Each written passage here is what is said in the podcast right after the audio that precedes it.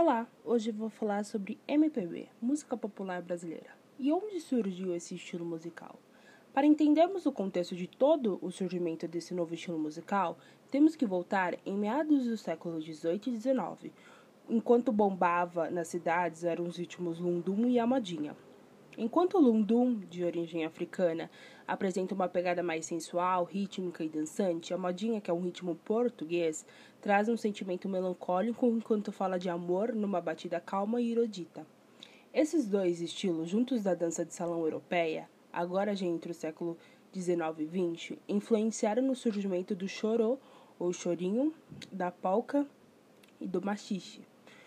Da influência deles, das rodas de capoeira, batuques africanos e músicas de orixás, por volta da década de 20, nos morros e cortiços do Rio de Janeiro começa a surgir o samba. E como que nasce a história da música popular brasileira? Bom, já na era da rádio, na década de 50, que revelou grandes nomes do samba como Cartola e Dalva de Oliveira, surgiu um movimento musical chamado Bossa Nova, que buscava demonstrar o cotidiano local, em especial carioca, e apresentava um ritmo suave e sofisticado. Quando chegamos na bossa, podemos dizer que essa foi a mãe do ritmo MPB. Ela começou com reuniões na zona sul do Rio, onde morava Nara Leão. Nesses encontros e na composição das músicas estavam grandes nomes como João Gilberto, Tom Jobim, Vinícius de Moraes e Roberto Menescal.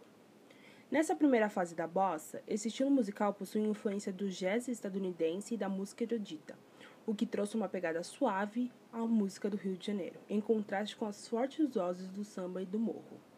Essa primeira fase da bossa deu vidas a sucessos como Garota de Ipanema, de Tom Jobim e Chega de Saudade, de João Gilberto. Samba Bossa Nova Desaponta em meio ao processo de urbanização e industrialização no Brasil, no governo de Juscelino Kubitschek. Nesta época, estava em vigor o Plano de Metas e Políticas Desenvolvimentistas, realçado pelo lema 50 anos em 5, que tinha como propósito o crescimento econômico do país. O movimento surge entre músicos jovens de classe média carioca que se unem com o intuito de experimentar e inovar as composições. Já em 1958, o lançamento do compacto de João Gilberto, um dos maiores representantes da bossa, consolida o estilo musical.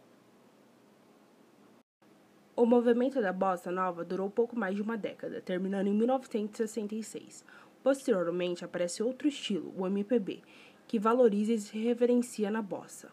Importante ressaltar que o término do movimento não significou o fim da criação musical, seguindo essa linha, uma vez que muitos compositores e músicos, atualmente, buscam unir os tons melódicos e o samba brasileiro. Canções de protesto e a era dos festivais. Por ter surgido como uma bandeira de luta, a música popular brasileira nasceu com as letras críticas, as chamadas canções de protestos, músicas que tentaram chamar a atenção dos ouvintes para problemas políticos e sociais. Podemos citar como exemplo o clássico Para Não Dizer Que Não Farei das Flores, de Geraldo Vandré. Neste mesmo contexto, estava acontecendo outro fenômeno que mudou a história do Brasil, a popularização da televisão. A música, que até então só era ouvida na rádio, ganhou espaço nas telinhas e surgiram os famosos festivais musicais, responsáveis por consagrar de vez a MPB. Apesar da censura do regime, muitos artistas conseguiram se representar nos festivais, cantando músicas que eram verdadeiras canções de protestos contra a ditadura. Alguns, infelizmente, não conseguiram fugir da censura, como Chico Buarque e Gilberto Gil, que tiveram um áudio cortado ao apresentar a música Cálice no Festival Fono 73 alguns dos principais cantores do MPB. Temos primeiro o Gilberto Gil, Djavan, Milton Nascimento, Jorge Benjor, Timaya e até mesmo Elza Soares, que é uma mistura de MPB com samba brasileiro. Importância do MPB para o Brasil. A música popular brasileira teve a importância em vários movimentos sociais, e é por isso que ela costuma ser classificada como um conjunto de manifestações artísticas e culturais, que vão além do gênero musical. Ela também foi muito importante na luta contra a censura e na busca pelos resgates das raízes culturais brasileiras, tanto que a história do MPB chega a se misturar com a do Brasil.